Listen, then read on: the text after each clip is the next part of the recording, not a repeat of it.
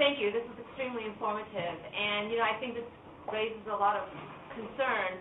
Um, The financial capital, or the, the, I guess in some ways, the in financial capital into the STEM fields, but I guess I'm more concerned with the human capital aspect. And you talked about, uh, you know, that we do have an increasing reliance on international graduate students, postdocs, um, coming into our universities, and at the same time, you know, some indicators are saying that uh, these individuals are now more likely to go back home as their own economies are, are building and strengthening. So on one side, we're doing a horrible job preparing our K through 12 and even at the university for STEM fields, and now we're relying on these temporary employees who may not always be there. So uh, what are your, what are your, what's your response to that? Where are we heading?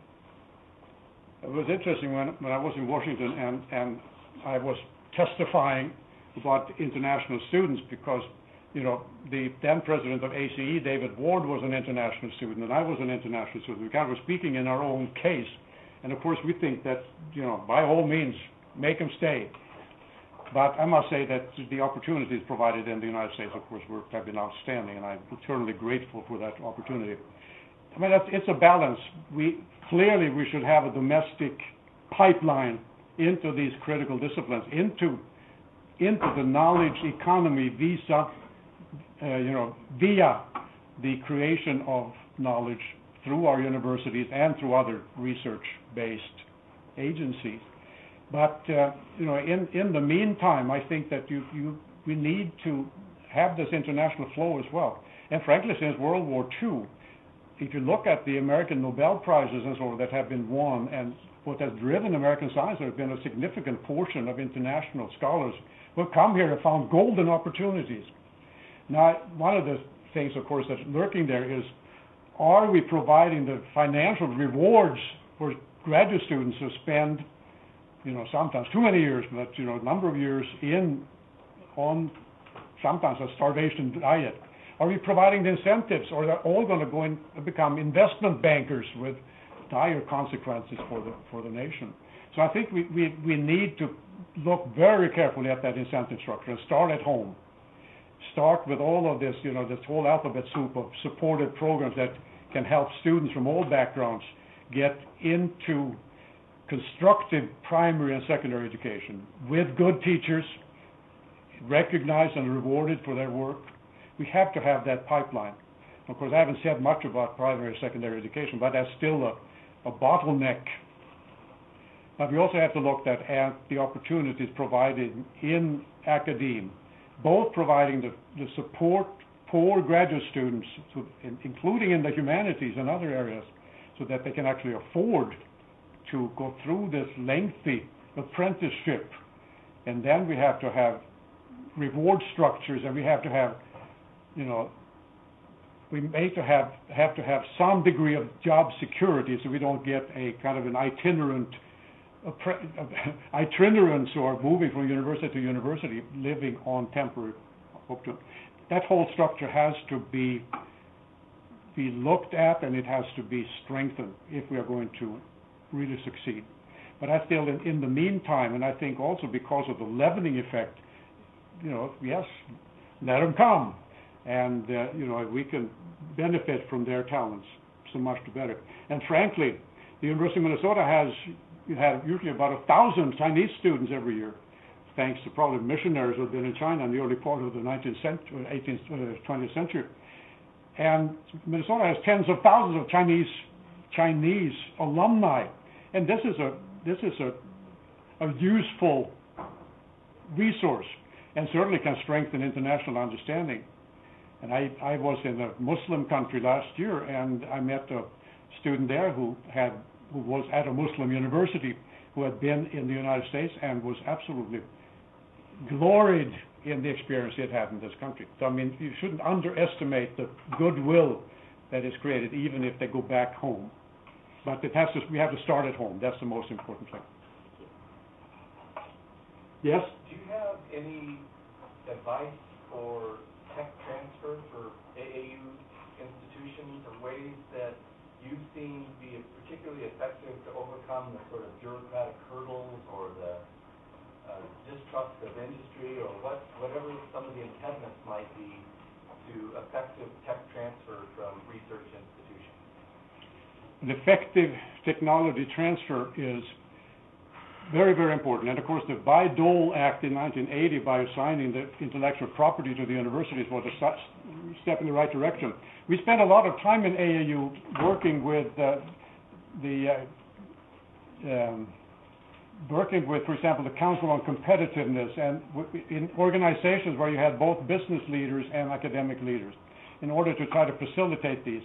As so often, it came down to nitty-gritty, and we brought in the patent officers from the various universities, and it was very illuminating to see how the hurdles that had to be overcome in order to be able to get patents or, or to sell and exploit the, the, the research. I don't, I don't, there's no patented solution here, but I, I think that it's, it's very important that we continue to look at these regulatory pathways. And uh, it also, the business complained that the universities really didn't need how to go about, know how to go about technology transfers, and the universities complained that business was just trying to, you know, get a good deal. So there was a, the two cultures sometimes didn't mesh. And that's why I think some of these, these mechanisms that were established and that are in place for, for academics and business people to, to meet and try to sort it out. But I have no patented solution to it. You know, I haven't done technology transfer on that issue. But um, it's very important that the business and academic communities work, work together. Universities have come a long way. I mean, even 20, 25 years ago at the University of Minnesota, there was no interest in exploiting the research. And there's, there's now a, a, a whole office that does nothing but technology transfer, and I think most research universities have very major operations like that. And I think it's beginning to suffuse the culture. And faculty members were, were not interested, there was no financial gain in it before 1980. And they have become more interested and, and much more willing to undertake technology transfers. I'm hopeful that it's improving, but it's, there's still, when you look at the nitty gritty, there is still a lot of bureaucratic problems. Yes? Talk a little about globalization and how the United States is now competing directly with all these other institutions, especially on the Shanghai Index. I'm curious if you've got any thoughts on movements in Europe like the Erasmus system, where they've got uh, an equality of undergraduate programs, so a student in Berlin can go to a university in either Sweden or, or, or Spain. Um, and those schools will just accept their undergraduate degree as it was completed, whereas American institutions expect that you've got a four-year degree program. I was wondering if you've got any thoughts on whether that makes it less competitive to transfer European scientists and European researchers to graduate programs. Mhm. Well, this, this has been an issue, as you probably know, within the, the European community, there have been a number of, of agreements, mostly named after cities, like Barcelona, for example, where a, a, a very, very parochial set of university systems have been brought together to try to simplify transfer and make more of an integrated European system. One of the issues has been that the undergraduate degree, by the way, they've kind of adopted a, an American-like system with a bachelor's and master's and PhD degrees now, rather than you know the multifarious systems that various countries have. There's been an issue because the, the bachelor's degree is supposed to take three years in Europe, and the question is there whether the gymnasium is so much better than the high schools that you can actually do the same work in three years in Europe that you get to the same level as you do in four years in this country. Of course, we have the same discussion here that many students could probably do a bachelor's degree in three years. That's been an issue, and uh, I don't know exactly where it stands at this particular time because there have been been some question whether American universities should accept Europeans with three-year degrees into graduate work. I, I think we have great diversity of quality still within the European system.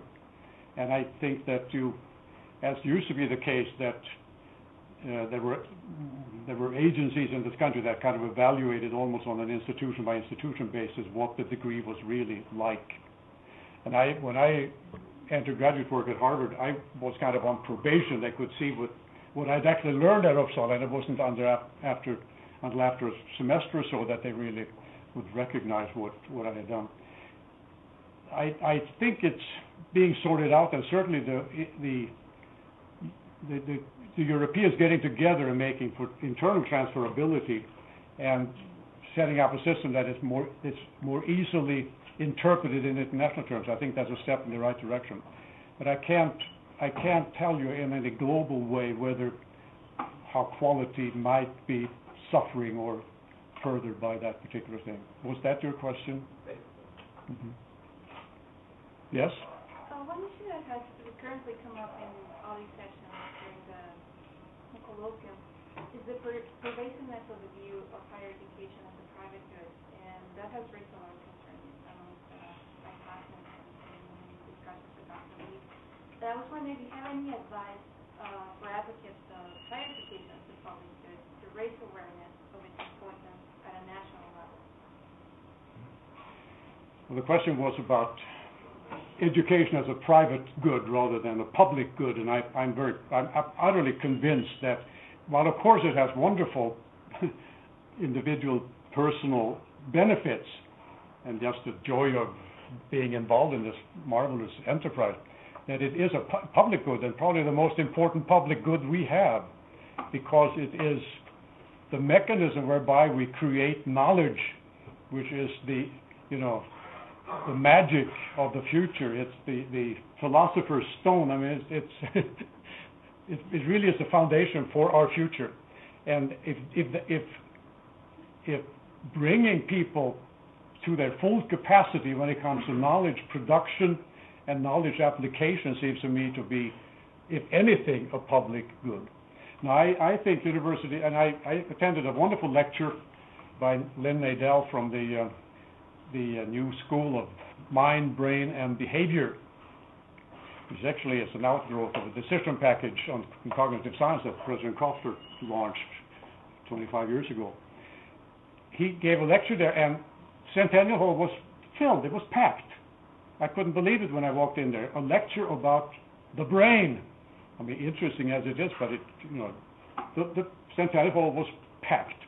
And I think that's wonderful because university, even if they didn't understand some of the subtleties about the hippocampus and all, all that, you know, it really demonstrated to a large number of people what is it the university does, and this is absolutely fundamental to our understanding of ourselves and our existence. And I think the University of Arizona is doing a good job in that kind of outreach. And I think that's what we have to do to sell education, higher education as a public good. Just show the public what the heck we're doing. And we do an awful lot of very interesting and good things. But that's also why AAU didn't shy away. I mean, some of my humanist colleagues think that you're demeaning the humanities when you say, well, the humanities, the study of the humanities could be important in in anal- analysis of national security. But of course, you have to understand the cultures you're dealing with, and of course, you need the humanities. And I don't think it demeans the humanities. On the contrary, it makes it even more interesting. So I think that we must not shy away sometimes from being practical and saying, now, what are the practical applications here, and not be hoity-toity and simply say, well, that's so, that's so, that's so, under, that's so difficult to understand that you know, you common people really can't understand what we're doing. I have no patience with that attitude. Okay, um, I guess there's time for one question, so I guess I'll, any, Okay.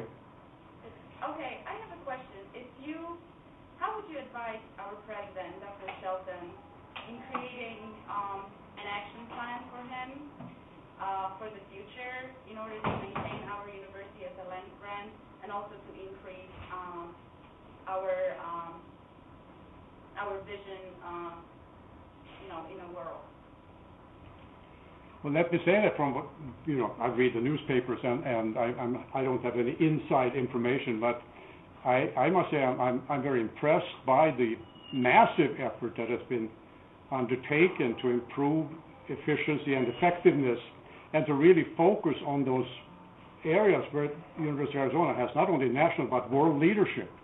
And certainly that school of mind, brain, and, and uh, behavior is one of those examples. And I think that's what has has to be done. It, it's very difficult to do because the university has to fulfill a very broad educational mission, and in Arizona, access is a, is a major issue. And you may have no option but to grow enrollment. But, uh, when I hear somebody say that we, we, access is more important than quality, I mean, I, I just cringe, because if you don't maintain quality, then, you know, it's for naught anyway. So somehow, you have to try to be more effective, more efficient.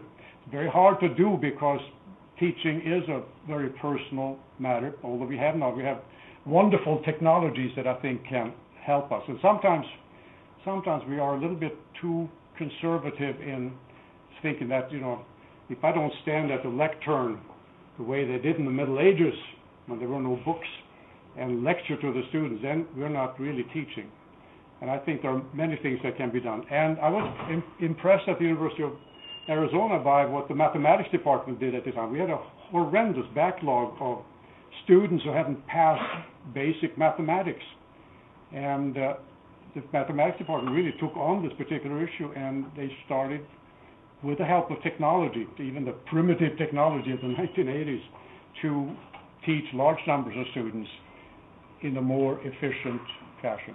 So, so we have, we have, we have efficiencies that can begin. But I, I think that controversial as it may be and, and wrenching as it may be, I think that the University of Arizona is, certainly from what I can glean, on, on the right track.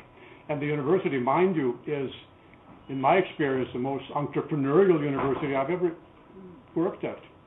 And, uh, I mean, uh, when I came, I was so impressed by what the university had done by investing strategically, sometimes in a very hard-headed fashion, in in areas where they had a natural advantage. And that that built the institute. That's why they became AAU members because they very systematically invested in those areas. To be sure, it meant that some other areas were kind of left in some mediocrity, but it was the right thing to do. And I think in this situation too, you have to really look to your strength and invest in those strengths. And by all means, maintain those strengths, even if, you know, some other things have, have to go. But there's no panacea. It's very difficult to do. I did it at the University of Minnesota, and, you know, I took my beatings on that too, as all university presidents do when they bring about change. But I think it's very important that you, as faculty members and students, that you, that you rally behind change and come up with constructive alternatives if you don't like what's being proposed, rather than saying that, you know, no, it's, it's got to be done the way we've always done it. Well, anyway, thank you very much. It's been a pleasure to spend some time with you.